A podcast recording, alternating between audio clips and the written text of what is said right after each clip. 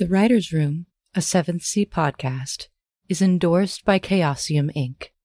For more information, visit www.chaosiuminc forward slash seventh sea.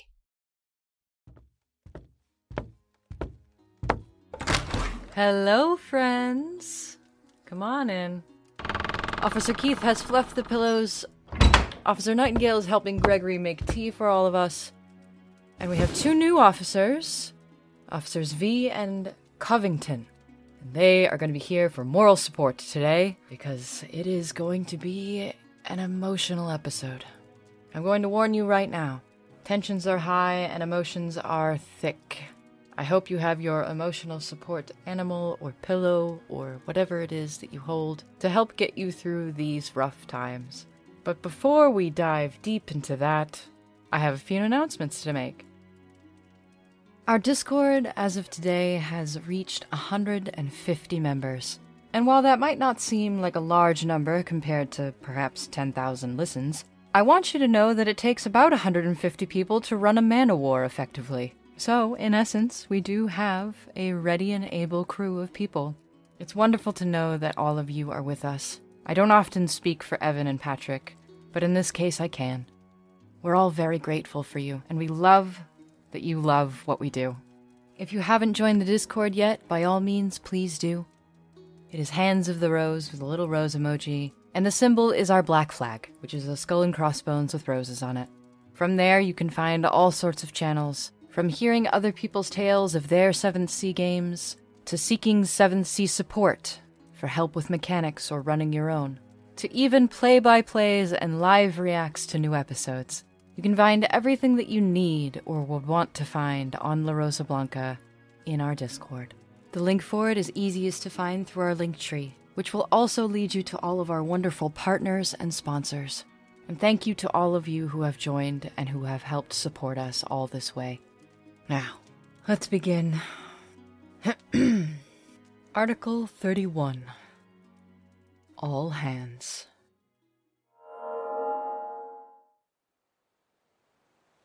The camera dissolves from black, and instead of it fading to the edges, we see two black lines at the bottom and at the top of the camera's lens. In between those two black lines is the image of La Rosa Blanca sailing the seas. The sun has not yet risen, but we can see on the horizon red and gold and pink and orange streaks beginning to creep up. We can hear distantly the voice of Charles shouting orders as La Rosa Blanca begins to stop. The ship weighs anchor, the sails begin to tuck as they are stowed for the day, and a red sun rises over the horizon. At the same time the sun is peaking the coastline, we hear a deep rumble in the ocean next to La Rosa Blanca, and out from the sea, like a fish jumping from the water, rises the nightingale.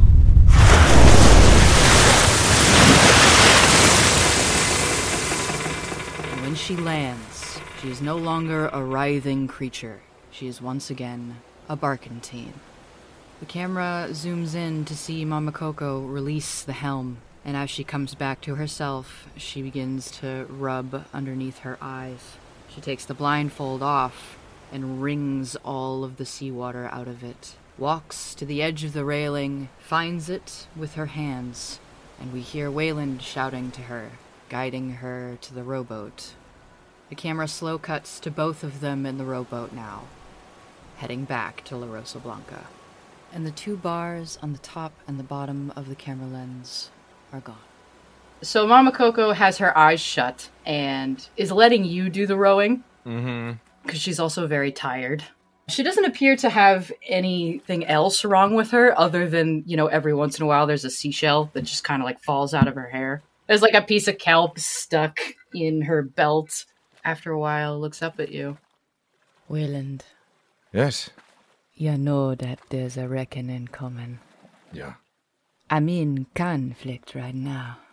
You see, I understand what it's like to have an entity take control of you.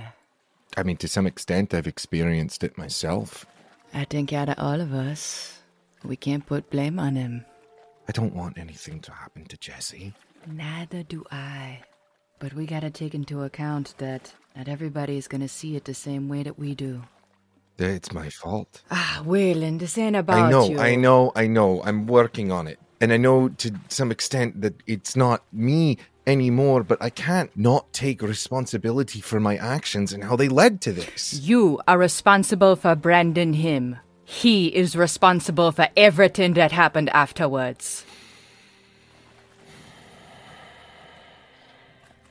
Right. The path that Jesse took and the decisions that he made are all on him. He made those choices, not you. You're right. I know I'm right. You just gotta listen for once. You know he might kill me. I mean, I'm resilient, but he might try. yeah, well, one thing at a time, alright? We gotta sort all this out first. There needs to be a plan of action in place, a plan moving forward. Wayland, the plan of action is the charter. Now we gotta have a vote to see if Jesse can even remain as captain anymore. If you don't want to be involved, I'm obviously I'm not going to force you. I don't think my voice carries any weight here.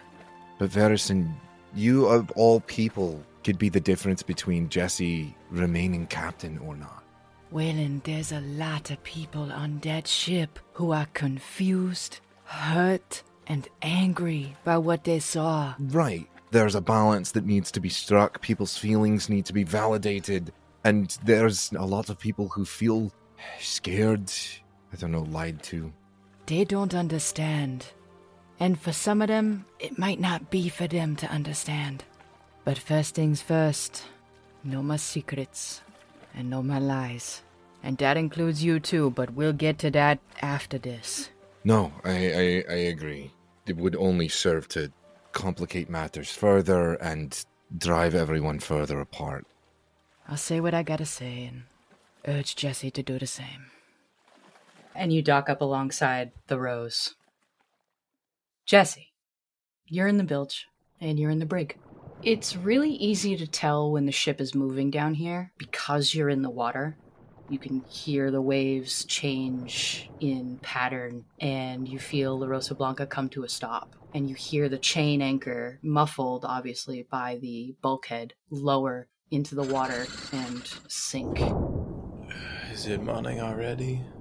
You hear a grunt of affirmation. You've been down here long enough that your eyes have adjusted to the darkness so you can see a little bit. She stops moving and she was on all fours. She stands up on her hind legs and you hear her groan in pain and see her stretch out and stand up, slam her hand up against the wall breathe heavily, and then you hear her say, in that pained voice, She walks over to you and sits in front of the cage. He sits cross legged in front of her, but not looking directly in her eyes. I've caused so many people on this ship pain. And he lays his hand out on the boards in front of her. The last thing I want to do right now is cause you any more. She reaches her hand over yours, and instead of placing hers on top, she scoops yours into hers and gently holds your hand as if it were the most precious kitten. And she says in a riddle, What can you hold in your left hand, but never with the other? Well, technically everything. For a long time, she doesn't say anything. She just sits there, and her eyes are laser focused on you. Never mind. Her other hand slides into the brig and lays it down flat, and she motions with her claws to your right hand. He lays it down. And this one she closes a little tighter, not to hurt you at all. And she looks you in the eyes, and again that pained voice comes. Not your fault. And she squeezes both of your hands. Thank you. What is broken when it is not held? Hmm. A promise. And there's a deep growl of acceptance and affirmation and reassurance as she squeezes your hands to confirm that for you and opens up the cage for you. I plan on having us reintroduce ourselves one day It's the people we are meant to be. And she says, close to your ear, so it's not as pained for her. I am Ursa. I am with you. Again, thank you. And Ursa lumbers behind you as you walk up top deck.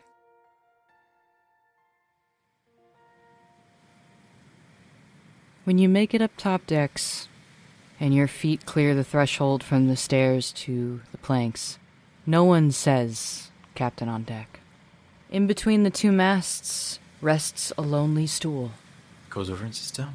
When you sit down, the camera is going to be focused on you. What do we see? Jesse looks like hell. He looks ragged. His coat is fine, but he looks shabby and tattered. Doesn't have his hat. First time ever. His hair is not blowing in the breeze. It looks like a mop on his head. It's kind of long, and it just sits over in his face. Just looks sad. Like a sad excuse for a man. Charles is unrolling a line, and that line crosses the ship horizontally from one mast to the other. On one side is you and Ursa, on the other side is everyone else. And Charles walks across the line and is standing off to Jesse's right and everybody else's left, so that everybody can see him. All hands before the mast. And Charles unfurls a piece of paper. Now, I don't need to tell you all what this is, but I feel it be my duty to recite a few things for you. The first being Article 13. When a crimson sun or moon rises, we lay low, hence why we've stopped. And then there's Article 9. No hand may strike another. And there's Article 2. The right of yield. Any enemy may ask for yield, and no hand may come to harm them. And his eyes turned to Jesse. Which ties us neat and sweet to Article 1. All hands to vote on affairs. He rolls up the charter and tucks it into his vest. All hands. We're voting to see if Jesse should remain captain after his actions. Because I don't know about you lot. And he turns his body to the rest of the crew, away from Jesse. If I was going to shed innocent blood, I would have signed a charter that's already read. We ain't those kind of pirates. As far as I was made aware, we had a code, and we had honor. And last night. Charles turns on his heel to stare at you, Jesse. I couldn't find any of it from you. So I'll start the vote. I say nay, because if you can't even control yourself, then what right do you have to control the lot of us? Charles turns his back to Jesse and steps across the line and leans himself against the railing, his arms crossed tight over his chest. The camera doesn't move as it stays focused on Charles, but we hear angry footsteps approach, and Agnes is at his side, leaning close to Charles.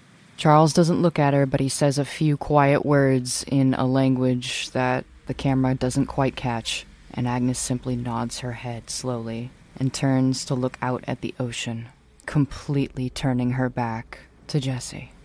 Hawthorne walks up to the line and looks at Jesse. I don't rightly care who runs the ship. Then they turn on their heel to face the rest of the crew.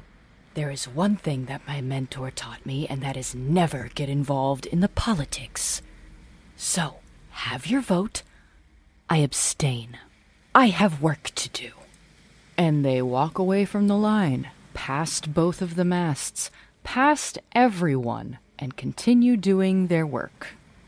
Ursa only grunts and stands up and she taps her chest twice and says in that pained voice, I know how it feels.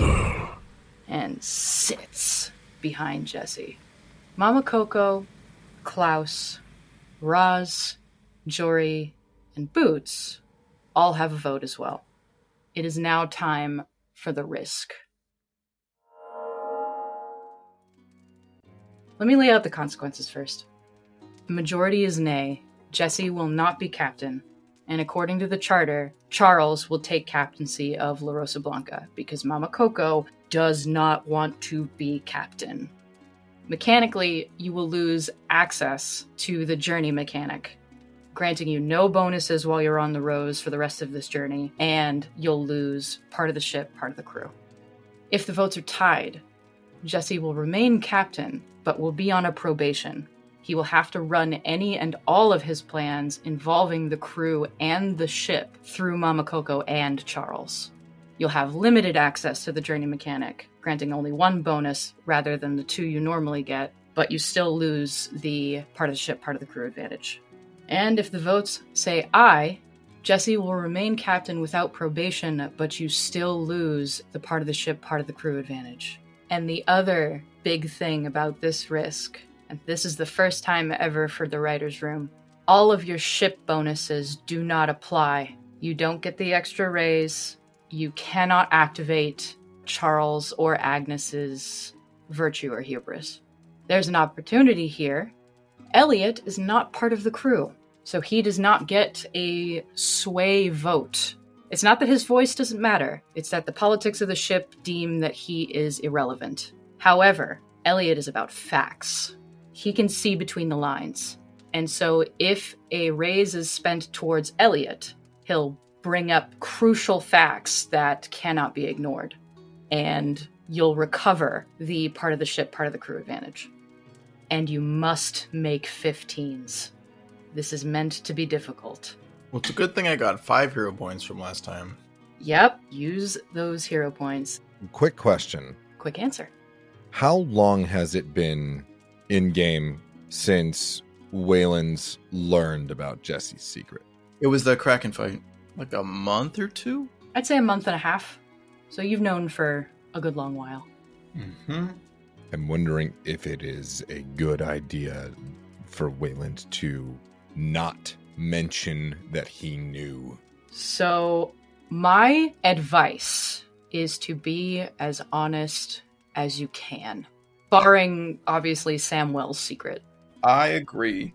So, how you guys approaching this? Zoe, Mm, yes, Patrick. does finesse apply only to physical things? Finesse represents your hero's quickness and nimbleness. If you want to get across a burning room using finesse, you would dodge the burning debris and flames, making sure you didn't get burned. You can also use finesse for fencing, picking pockets, and other problems that can be solved with speed and dexterity. Convince me.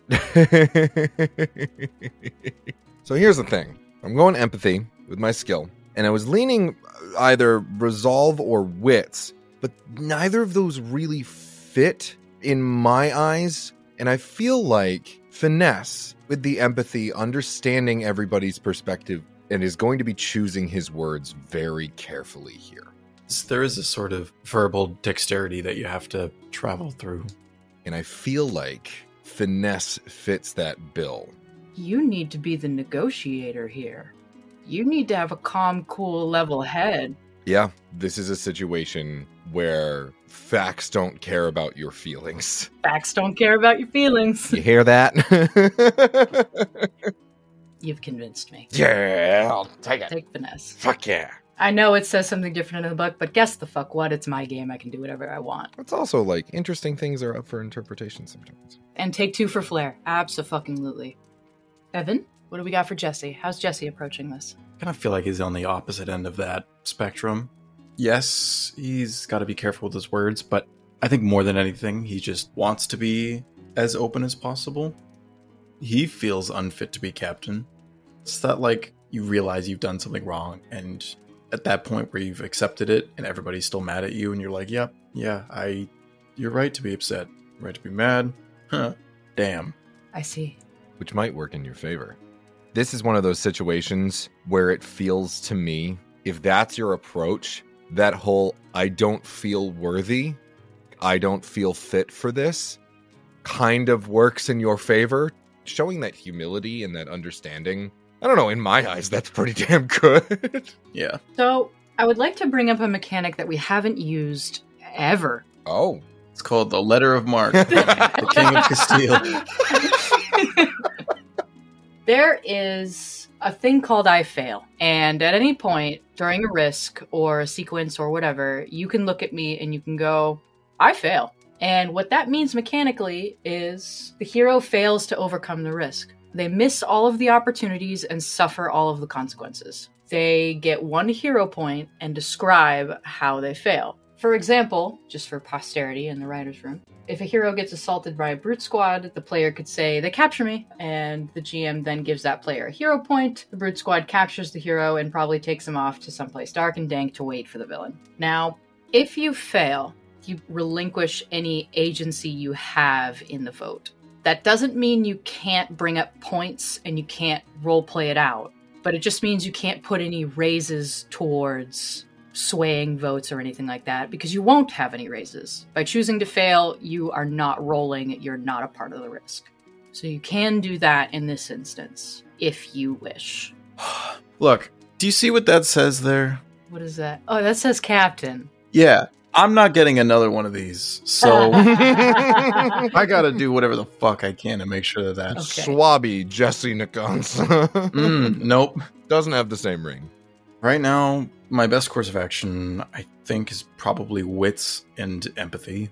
Okay. He's got to appeal to the hearts and minds of others, you know? Hearts and minds. Ah, I see the duality here. While Wayland is focused on facts over feelings, you're focused on feelings over facts. Jesse doesn't know the facts. He doesn't know what he's done. A lot of those instances, his subconscious is pushed to the side. Well, you literally weren't even in your body here. It wasn't even in his body. He's fact and feelings. Yeah. So wits and empathy? Yep. I really gotta put something in to convince her empathy. I am going to make one argument for a advantage, Sure. and that is eagle eyes, watching people's body language, keeping a keen eye on how everybody's shifting. Mm-hmm. Absolutely. 100% accept that. Cool beans. Okay. Evan, if you haven't yet, take two for Flair. Is the charter luck pool, is that back up to five? The charter luck pool is back at five, and that is the one thing that you can use. Great. The charter doesn't care about feelings. And this isn't a physical risk. Nope. Wayland, take one helping die from Mama Coco because of Trusted Companion. Let's go, Mama Coco. You can use the Rose's Virtue and Hubris. Ah, oh. Yep. Yeah. yes, I will definitely be doing that. Okay. I'm gonna be activating the rose's glorious virtue. Ah, when I am the center of attention for the next risk, when I determine raises, every die counts as a raise. You are, in fact, the the center center of of attention. You're goddamn right you are. Would this also activate my bitterness as well Oh, yes. when I'm bringing up old grudges? Oh, yes. Right. There are a lot of bad feelings going around, and it is going to get you in trouble. You are in trouble. Yeah. All right. I have laid out the consequences. I've laid out the opportunities. Would you like to spend hero points to help each other? Yes. Absolutely, please. you don't have to explain to me how. I know how. It's inherent. I think Uh-huh. it's quite obvious at this point. Go ahead, give yourselves three. I'm looking at you, Patrick. Yes. Three extra dice. that was so funny. I was just like, I may or may not have only been using one. If you have extra hero points, you can also spend them on yourself. One hero point, one die. So I'm gonna spend four hero points and take four extra. Okay. Hey Pat, how many do you have in your pool? I have, when I finish my ADD and line them up perfectly, 12 so far with the hero points we're spending on each other. I got nine. Nine. Okay. Whew. I would be a big fan of just dumping that luck pool in my favor if need be. Because I, all of these are going to be raises, so the more raises I get, the better. If I don't have to make 15s. Yeah, you don't have to make 15s. All of your dice count as raises. That's fucking insanity. I mean, I think that makes sense. We're talking to our crew. I don't think that there are any other hero points here that I could use. So I am going to spend my other hero point and I am going to give myself an extra die. I'll give you naval officer earn a hero point when we put the needs of the crew ahead of the needs of the mission. The mission is getting Cosette back, and unfortunately, the needs of the crew are ahead of that. We're superseding this at the moment. Yes, so I'll go ahead and give you a hero point for that. Cool. I want that lucky 13. Great. Then I'm going to drain the luck pool and take five additional dice. So, how many dice do you have in your pool, Evan? Three for panache, one for empathy, two for flair, three for helping, thanks to Wayland, four hero points turned dice, five luck pool dice. That is 18. 18 races. Holy shit. You're gonna need them. I've got four for finesse. I got two for empathy. We got two for flair. We've got three from the hero point, one for eagle eyes, and one for Mama Coco. Also, you have the advantage we share our victories. You are helping him take a hero point, so you gain one. You get a hero point. Evan does not gain a hero point because, He sucks. yeah, he's not helping. He's just a bitch. Correct. How many hero points does everybody have, just so I have a good idea? I got two. I have one. I'm so happy I have these as well. This is so fucking useful and they look so cool. For anyone who doesn't know, I'm talking about the the is it Gabon ebony or Macassar? Those are, I believe those are Macassar Ebony. These are Macassar ebony with a brass inlay, and it's our logo, baby. And Evan made them for me for Christmas, and made us up for Zoe for Christmas. Mine's are Macassar ebony and turquoise. And I don't have any yet because they hurt my hands when I made them. They're small. I'd make them for you, but I do not work at Wormwood. That is totally fine. I will make my own eventually. All right. Evan, if you want to roll those just for the sake of rolling them, but you have 18 raises. Patrick, I believe you may now roll the bones. You need to make 15s. I need to make 15s. Yeah. 10s are not raises, Okay, so not 10s. not 10s. We're not looking for 10s. Tens are not 15s. 15s are raises. Oh, okay. That's not superb. Uh, Lucy. Lucy. Lucy, Lucy, Lucy. Lucy. Yeah, she's my special little bean. Lucy allows you to reroll as many dice as you want, but you have to keep it. How many dice can I combine to make 15s? As many as would make 15. Fuck it. Let's do a total reroll. Okay. Oh, boy. It's worth it. Trust me. That would have been, I would have had three raises. Oof. All right, here we go. Luck of Lucy. Immediately better. Three tens right off the bat. I've got three tens and three fives. It's three raises. I've got a seven, a six, and a two. That's another raise. And then I have two left over. I have four raises. Okay. I will buy both of those remainders. I will take two danger points. You will take two hero points, bringing you to four. Yep, it's the way it goes. That is the way it goes. Better than what I had before. Everybody costs five raises to convince. For Jesse, Roz will cost less. For Wayland, Jory will cost less. And Boots only takes one raise. Lovely. All right. We ready? We are ready. I'm spending 18 raises to win right now. Shovel them out of here. Nope, doesn't work like that. Wayland's on Jesse's side, right? Dude, Wayland doesn't have a fucking leg to stand on to judge Jesse for what's happened. Are you fucking kidding me? This is all Wayland's fault. The whole reason that you made the deal with Jonah is Wayland's fault. Of Yeah. course he's on your side. Is Wayland done I don't. I, look, I don't boy? know. I don't know if Patrick was like, you know what? Fuck Jesse. Fuck Jesse. Fuck this. I'm just gonna be the biggest possible hypocrite that I can in this moment. Yeah, I'm gonna fucking ruin his whole life. I'm gonna ruin your whole career right now.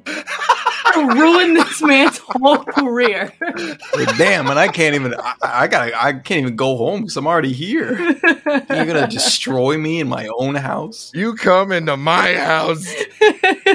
Drink my rum. Ruin my character's life Take my bird.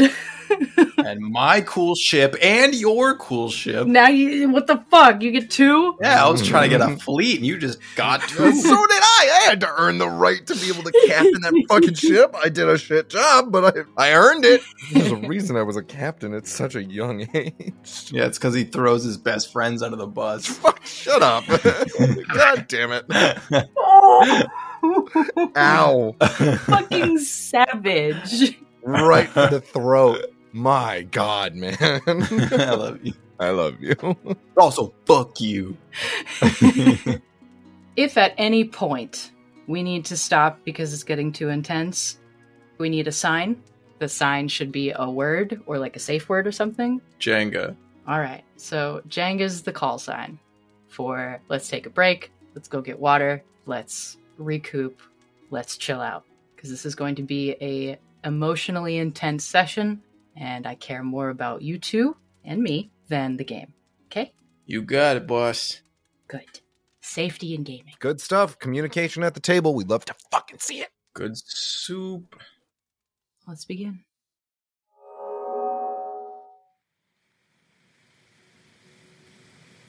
Wayland, since you are essentially the negotiator here, the median point, Mama Coco is going to have you stand on the rope in the middle where Charles was. I think it is best if I act as a negotiator and mediator. Tensions are high enough, and everyone will be heard. Everyone will have a chance to voice their feelings. And we will all have a chance to hear the facts of the matter. I would ask that before any final decisions are made, I urge you all to take those into consideration, and we will have our final vote. Does that sound fair? Everyone nods or makes some affirmation. That's fair. Mama Coco steps up to the rope. Jesse, all of us know bits and pieces of your story. We don't know the entire truth. That's where this pain comes from, not knowing. You need to tell us everything. Only then can we make proper judgment if everything is on the table in front of us. That's where the healing starts, right? I. I've been the captain of this ship for a while.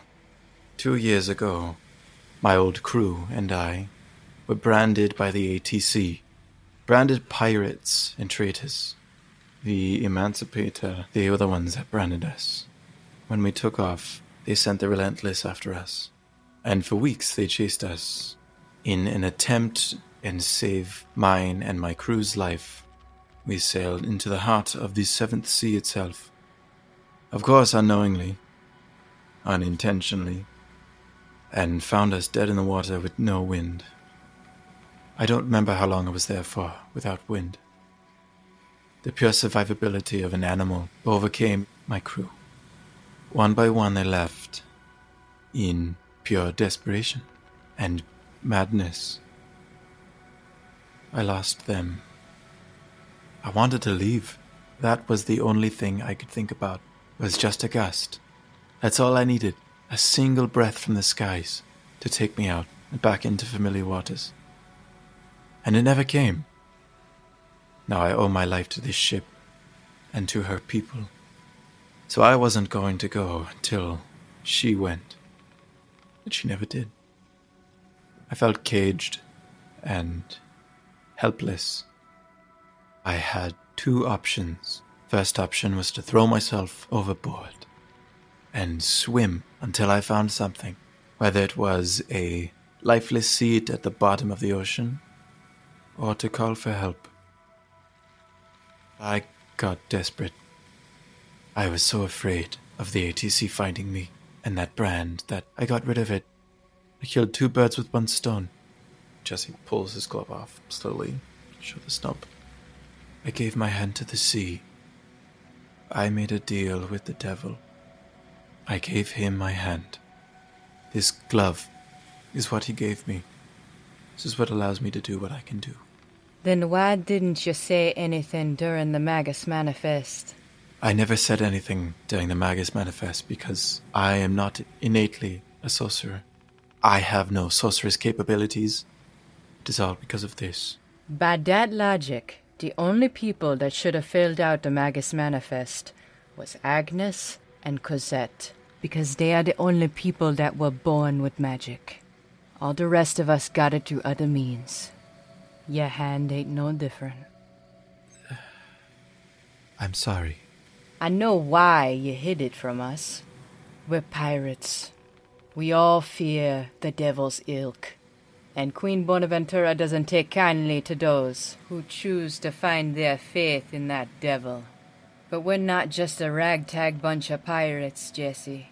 You said it yourself when we were signing the charter. We're family. We would have accepted this. Granted, yeah, it would have taken some time. But because you decided to lie to us and keep it a secret, now it's to take a lot longer. You not only have to wait for our acceptance, but you got to earn our forgiveness too. I- I'm gonna figure this all out. I'm gonna make it work. You know there's no more I in that sentence, right? We're gonna figure it out. Whether you intended to or not, we're all involved now. Mama Coco is rubbing her forehead with her fingers and her thumb and running it across the bridge of her nose. I should have been more open with you, Verison. You were the first to join the Rose after all that. I'm sorry. Alright, so this hand can help you breathe underwater. That's what we can guess. So why don't you tell us what it can do? So, here's the thing. I'm still figuring out whatever sort of supernatural abilities this gift does for me. Or I suppose what I can do with it. When I was stranded, I found out pretty quickly that I could manipulate the wind and storms. That's how I managed to get back to Aragosta by myself. And during our encounter with the Kraken, I felt something else awake in it. Like recalling a memory. I was able to move the water and breathe like a damn fish. I can feel more of my own influence on it, too. If I focus a little bit more, I, I don't know. Who knows what else I'll find. Charles tells me that the whole ocean froze for a little bit, and everything got real cold. That wasn't you? That was Jonah. I'm spending a danger point. Mm-hmm. Charles has crossed the planks and has his fist raised to strike you in the face. Fish a lot! Before the blow can land, we see Ursa's claws grab around Charles's arms, pin them to his sides, and pick him up bodily. He swears in visceral Avalonian as he struggles against Ursa's grasp. Fanfathers! Charles, we do not raise hands to anyone aboard this ship. I understand. Don't you fucking lie to me! You don't understand a goddamn thing! Charles, The only thing I want to hear out of your goddamn mouth is how long Jonah has been around my blessed sister! he hasn't. Are You trying to lie to me even now? Charles is struggling against Ursa's grip, but she is holding fast. Who was it exactly that was trying to kill me last night? What were you trying to do? I didn't try to do anything. Pray forgive me, that sounds crazy, but The only crazy thing here is that you think you're gonna keep that hand after this. I'll take the whole fucking arm. Ugh, Ursa, let me go. I'm gonna spend a raise for mediation purposes, Yes. Mr. Radford. Charles snaps his head so suddenly that you swear it might have broken his neck. Oh, what? You on your bullshit again? You gonna spew some fuckery to me about how this is all gonna be okay? No, not at all. So what's gonna stop him from trying to kill us in our sleep then? I know that fear when something dark and malevolent, active or not, is around someone you deeply care about. Charles gets unnaturally calm, takes a very deep breath, and stares at you dead in the eyes, his gaze unwavering. You don't get it. I would violate every article of every charter. I would burn every ship to ashes. And I would stain the Atabean red if it meant that the devil never laid his hands on my sister again. And your eagle eyes can pick up so much out of his stare. There is a deep seated terror behind the anger, and it is not for himself. It is not for any one of you. It is for his beloved sister, and you know without a doubt that he would be true to his word. Come what may. What Charles is experiencing right now, all of that fear, Wayland has seen that realized in his own life. And there is that pain in their voice.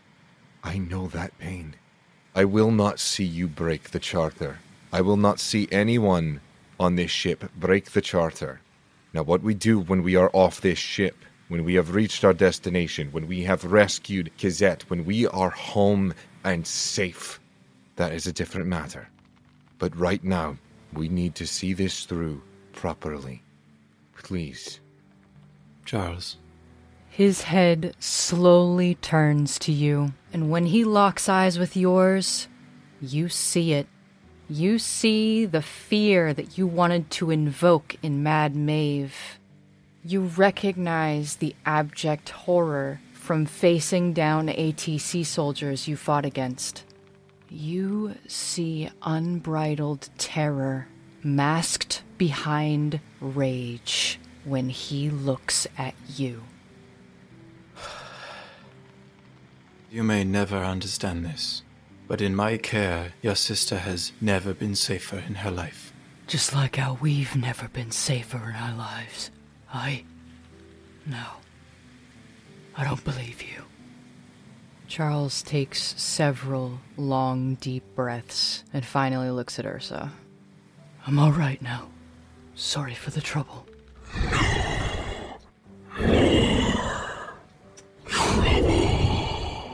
I swear on the circle it won't happen again. Ursa grunts and puts Charles down. He turns his back to the captain, walks past Mama Coco. She puts her hand on his shoulder briefly. There are no words shared, just a single moment. And then Charles walks back to the railing, folds his arms tight across his chest, and waits with Agnes.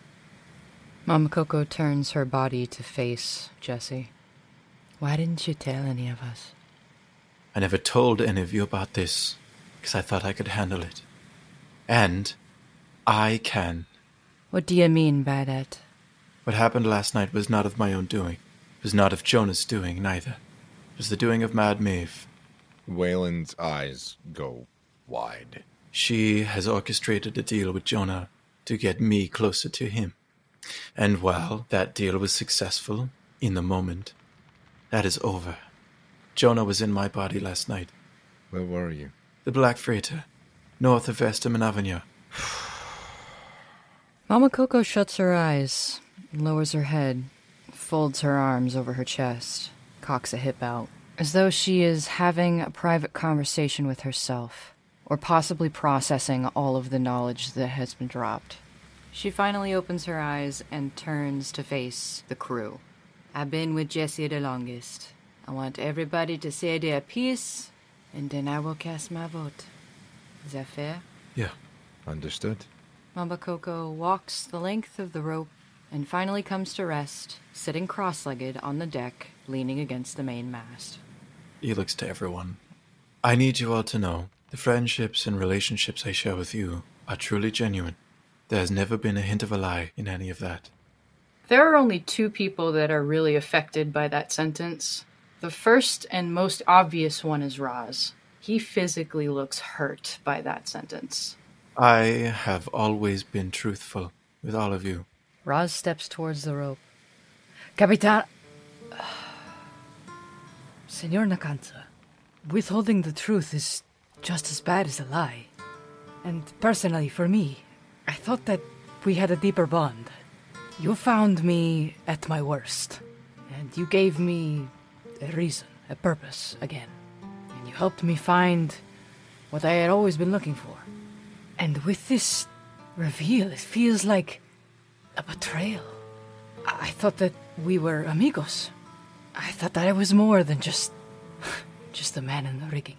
Raz, you are one of my greatest friends. You're a brother of mine. If I am truly your hermano, then why did you hold that from me? I withheld that from you because I thought I was protecting you. And what good did that do? Jesse, terrible things could have happened last night. If it wasn't for the charter, I don't think we would have survived. You would have come back and all of us would have been killed. Or worse. I thought that what I was doing was keeping you safe. Jesse, we were about as safe as a caged bird. You should have thrown us in the brig and bound our hands together. By hiding that from us, you blindsided us. You lamed us. You robbed us of any way to help you, to save you. My Capitano was all about freedom and honor and honesty.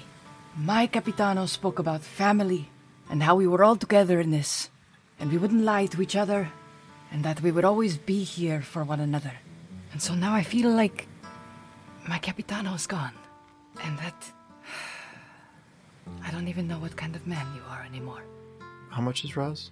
Roz is only three raises. Then I'm spending three raises for Raz. Raz, you know exactly the man that I am. I have to protect everyone here. I can't let what happened in the Seventh Sea happen again. I can't lose all of you. Roz is standing on the deck. And we all know that he doesn't like to stand on the deck because the planks are cold. Could always put on a pair of shoes, but that's not it. He walks over and he stands in front of you, Jesse, crouches so that you're both eye level.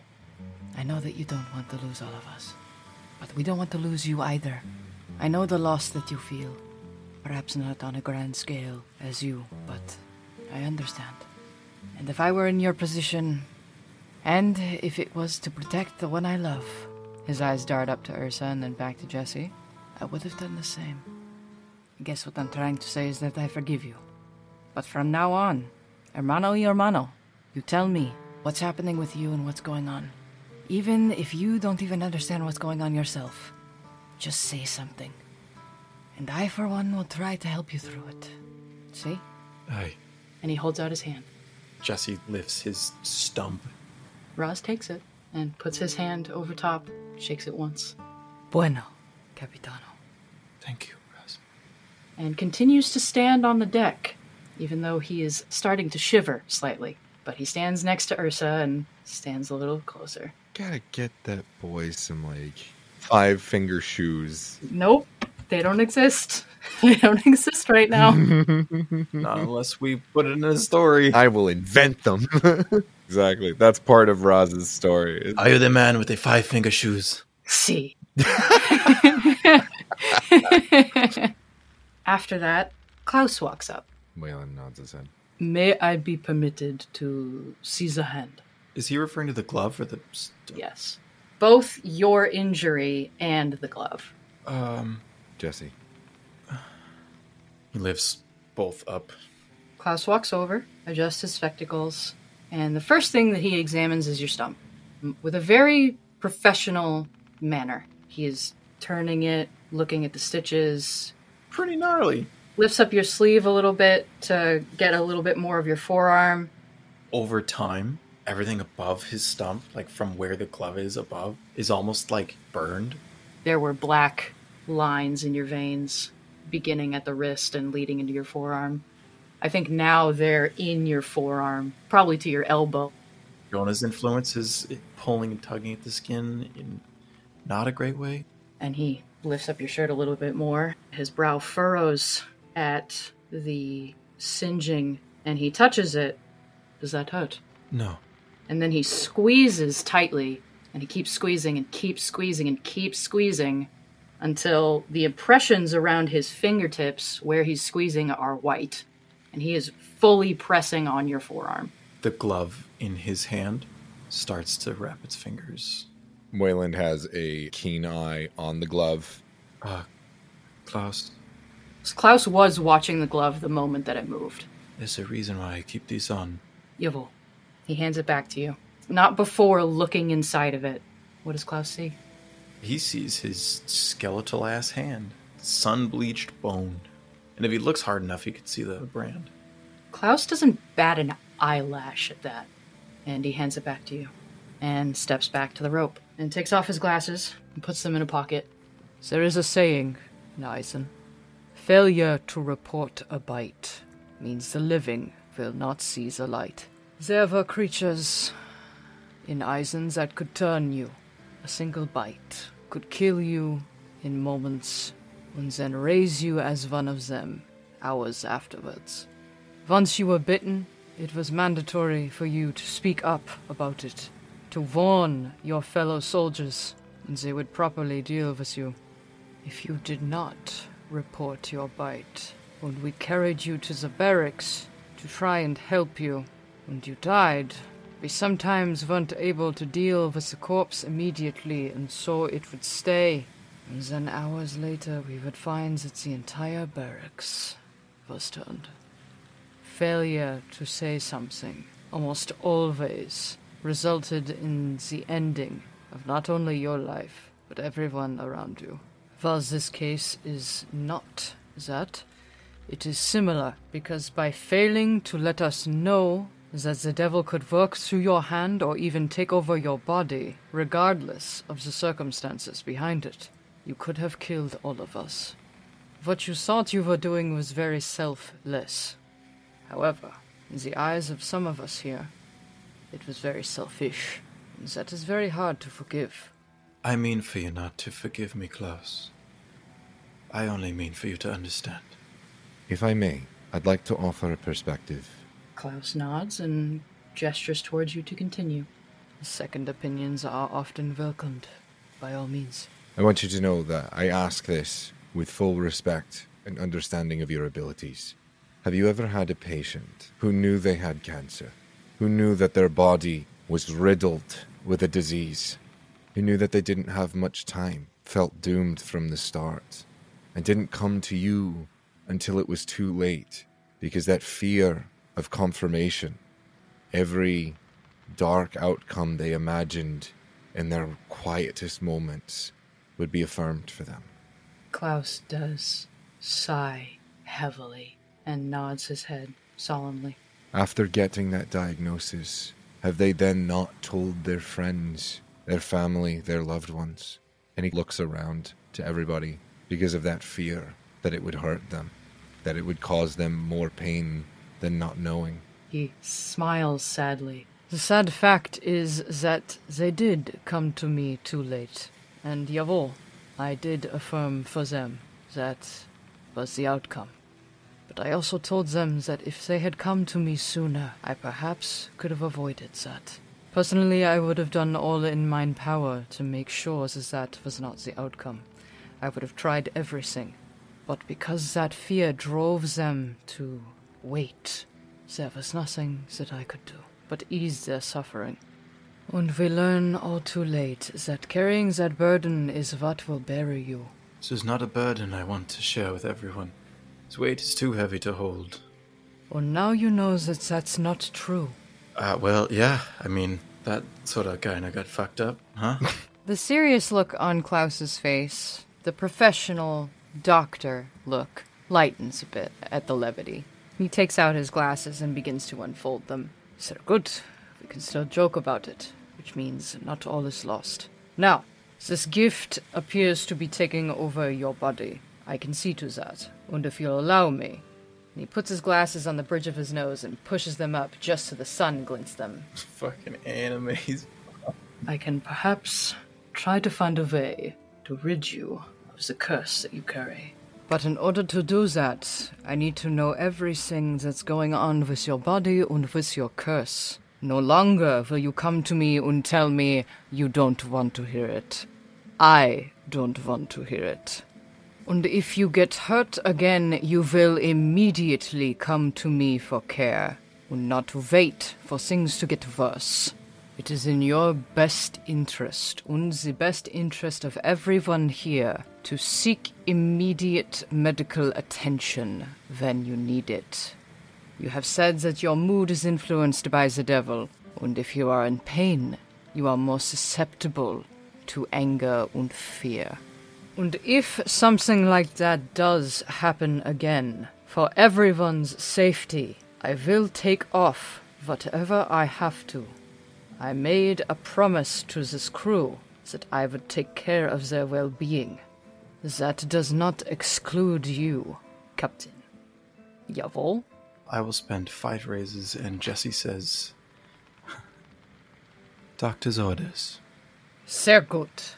and he steps over the rope to Jesse's side. Now, Jory tentatively steps forward to the rope, and then he looks at Agnes, looks down at his feet. Um, I, I've, I've got leave to speak freely, right, sir? He looks at Jesse and then looks at Wayland and then looks at Charles. Shakes his head and, and stops rubbing his arm and throws his arms up and he's like, I'm gonna assume that it's okay for me to speak freely and just and just say whatever it is that's on my tongue right now. I Jory, I'm so fucking confused. What's confusing you? So I get that Jesse wasn't in his mind and that he was attacking the ATC. Isn't that what we're supposed to do? Aren't we a pirate ship? Isn't that our job? no, Jory. Not those who are unarmed. Jory, I thought that way as well, up until very recently. I had it in my mind that every member of the ATC were to be damned. To join an organization such as theirs, who hurt people, who victimize others, who are actively trying to control the Atabean, if not the world itself, to take away freedoms. How could someone who joins an organization such as that be any sort of benevolent or good? How could they have a heart? And he lets that hang for a moment. It's recently come to my attention that there are several members of the ATC, sailors, captains, that did not join by choice. That's what the ATC does. When they take away freedoms, they take away people's choice. And sometimes the only way to survive. Is to make your own. There are, were, innocent people on that ship. There are people who did not choose to work for the ATC. As you're explaining, Jory's getting more confused. We can see the confusion on his face. He's biting his lip. He's running his hand through the back of his hair. He's got his hands on his knees. Like he's trying to process everything that you're saying, and it's just not sticking. For whatever reason, it's just not working for Jory. He can't understand it. And he's getting frustrated because he can't understand.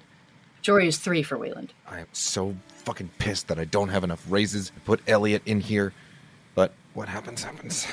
I'm giving this to Elliot. Fuck yeah. Spending one raise on our sweet boy Elliot.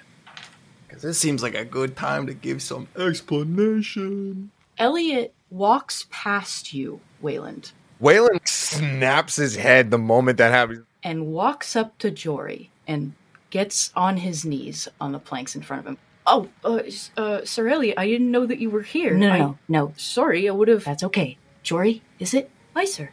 Jory, you're from Inismore? Aye, sir. It's like the Fae. And what I mean by that is the ATC are not all inherently bad or good.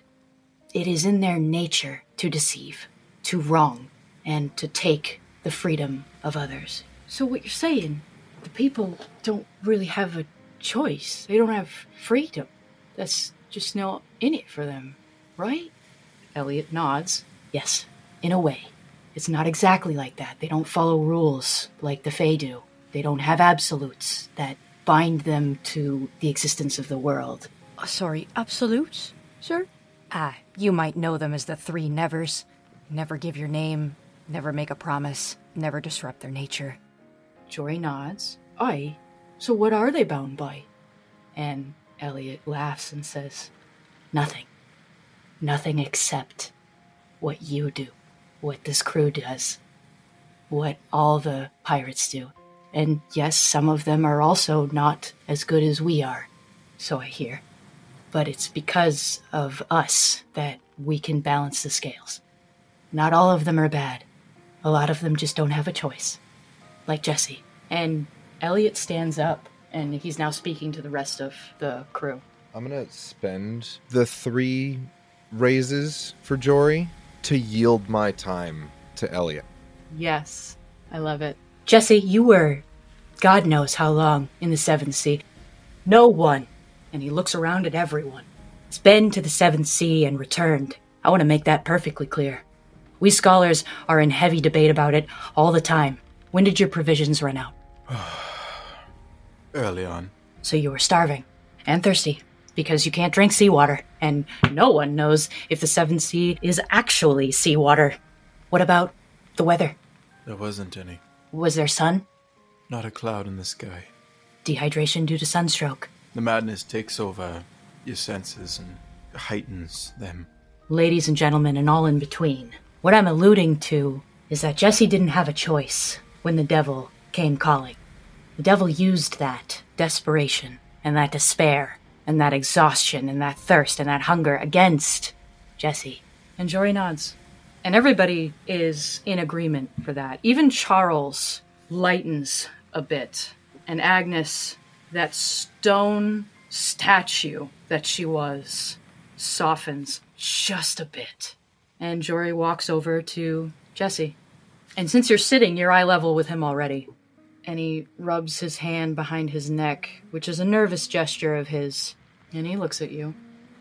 Jesse, I. I don't like being lied to. And I know it's not an outright lie. I know you didn't mean to deceive us, but that's what it feels like. And I want you to know that that hurts. And that knowing everything I know now, it's okay. We're gonna figure it out. I, I don't know how, but we're all smart, right? We're all gonna band together and we're still a family, right? That's not gonna change. Right. So I'm gonna help you in whatever way I can.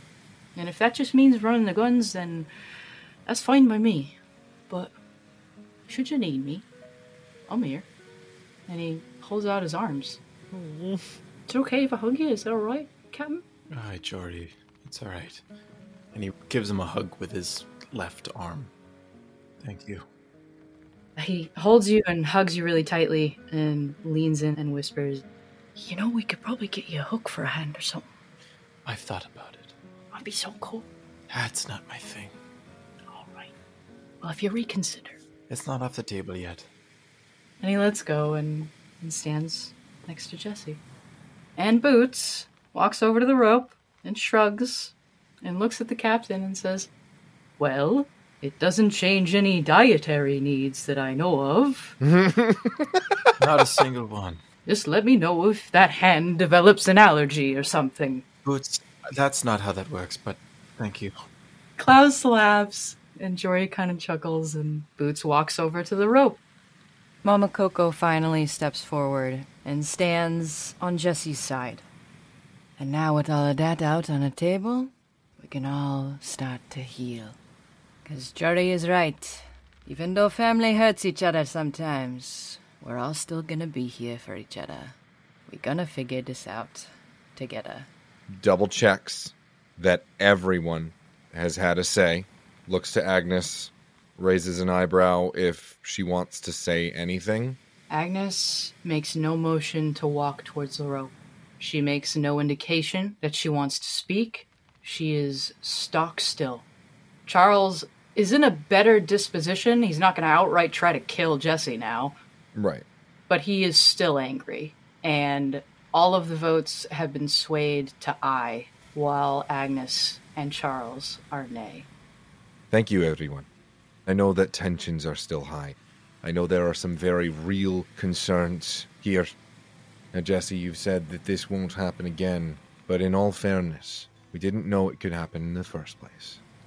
That being said, there are several members of this crew who are cursed, who have someone and something else attached to them that at times we cannot control. I speak as one of those people.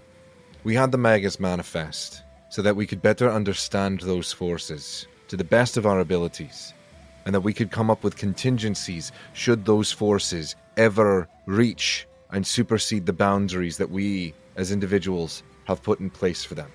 To me, I see this as no different. There are contingencies we can create. There are plans that we can put in place, that we will put in place. The pain and the fear here is very real. I will not deny it. I fought Jonah yesterday. I looked into his eyes and I saw nothing but the abyss and hatred. And he looks to Jesse. Beyond being our captain, Jesse Nkansa is still my friend. And that burden that you carry is not yours alone to bear. Not anymore. We know now. And we will do everything in our power to ensure that something like this doesn't happen again. And should it, we'll be prepared. We're family, but we don't give up on each other. And Wayland steps from his position in the middle of the rope and he walks over to Jesse's side.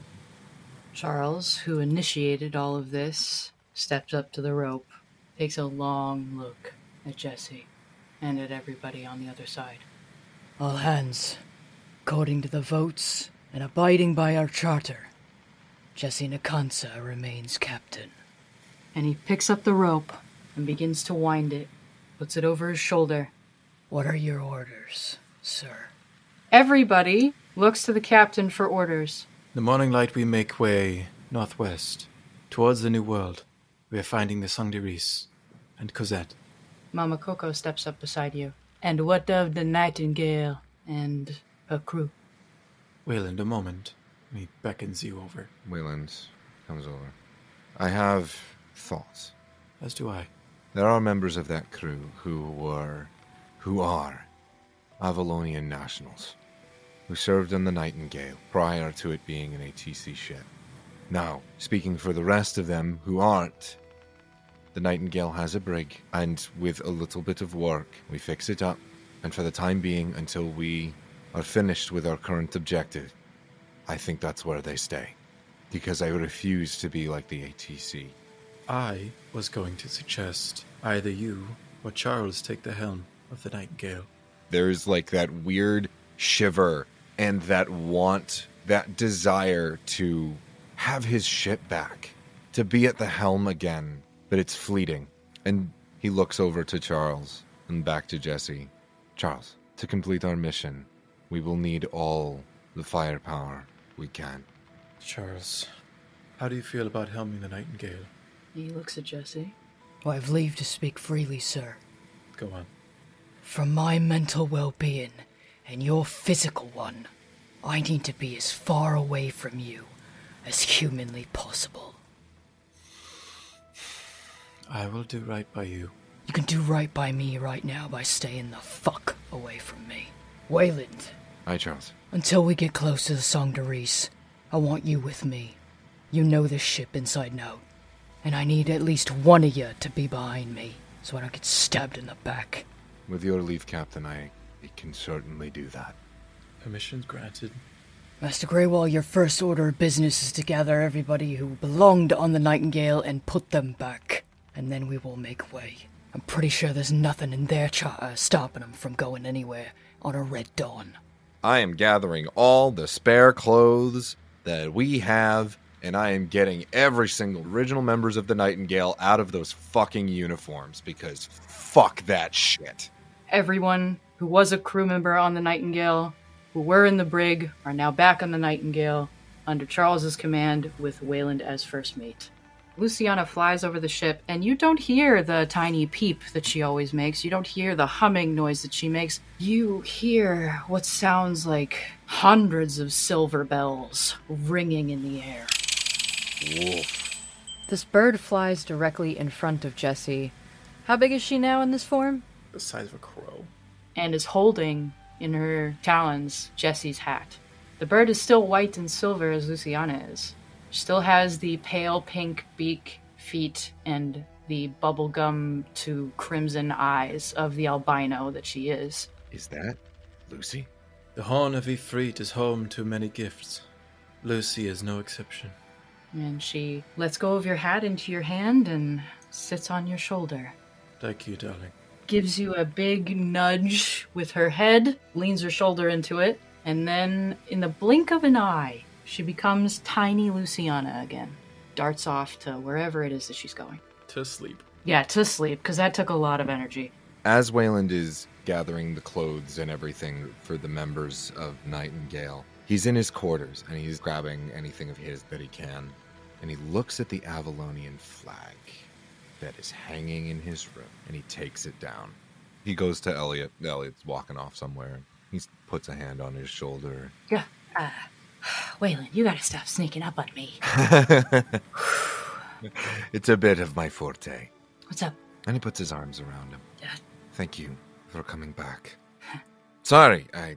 And he breaks away. Emotional. I'm really glad to see you again.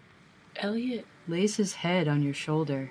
Again, he, he still doesn't really know how hugs work. I had a lot of time to think about your offer, and with everything that happened with the two queens, I realize that I still have so much more to learn. And I also realize that I'll be able to learn all that, everything that I could ever want to know, And he looks up at you and smiles. because you give me the time to do so. You let me learn. You let me ramble. You let me be. There's a certain freedom in that that I've never had before. Now I know why Jesse covets it so much. I don't know how I can help, but I do want to help. And even if it's just my brains. We'll figure it out together. Well, I'm glad to hear that because I hate doing research alone. oh, ah, speaking of research, Yes? when we were at Lunaro Island, yes. the ships we saw in the water, Yes. the Cyrnith, Yes, what about them? Yes. they could fly. Darling, I know. I need to know. I so do I. I have to know My brain how is a buzz. works. Listen, listen. Are you going over to the Nightingale right I now? am. I'm coming with I, you. I'm happy to have you. Great. Let's walk and talk. Get your stuff. Let's go. There's not a moment to lose. As they are tearing down the flag of the ATC on the Nightingale, he looks to the flag and he looks to Charles. I think it's time that this flag saw wind, don't you think? Charles looks down at it and nods. For queen and country. For queen and country. And he hands it to Charles. And he takes it. And they raise the flag. Fuck yes!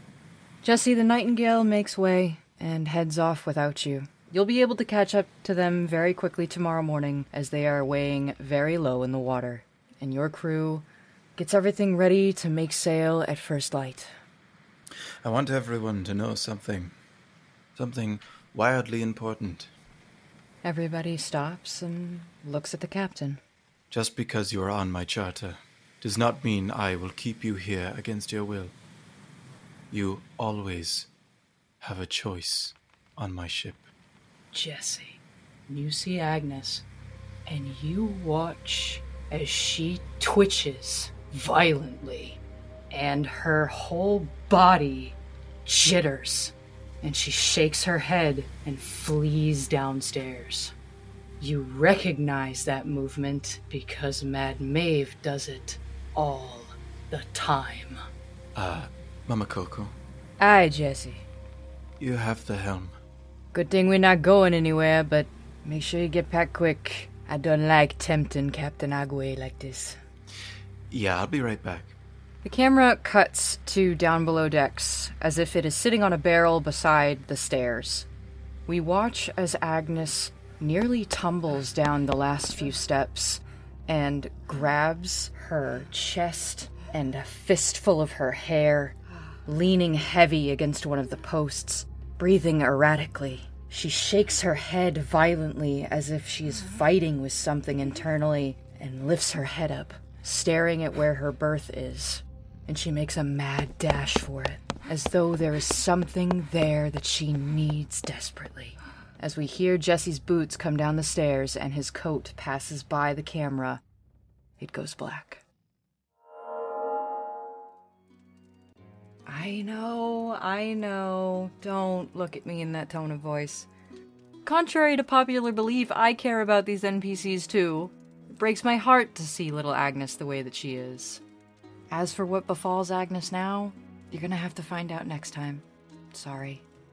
Until then, remember that secrets are often sharper than the truth and cut much deeper.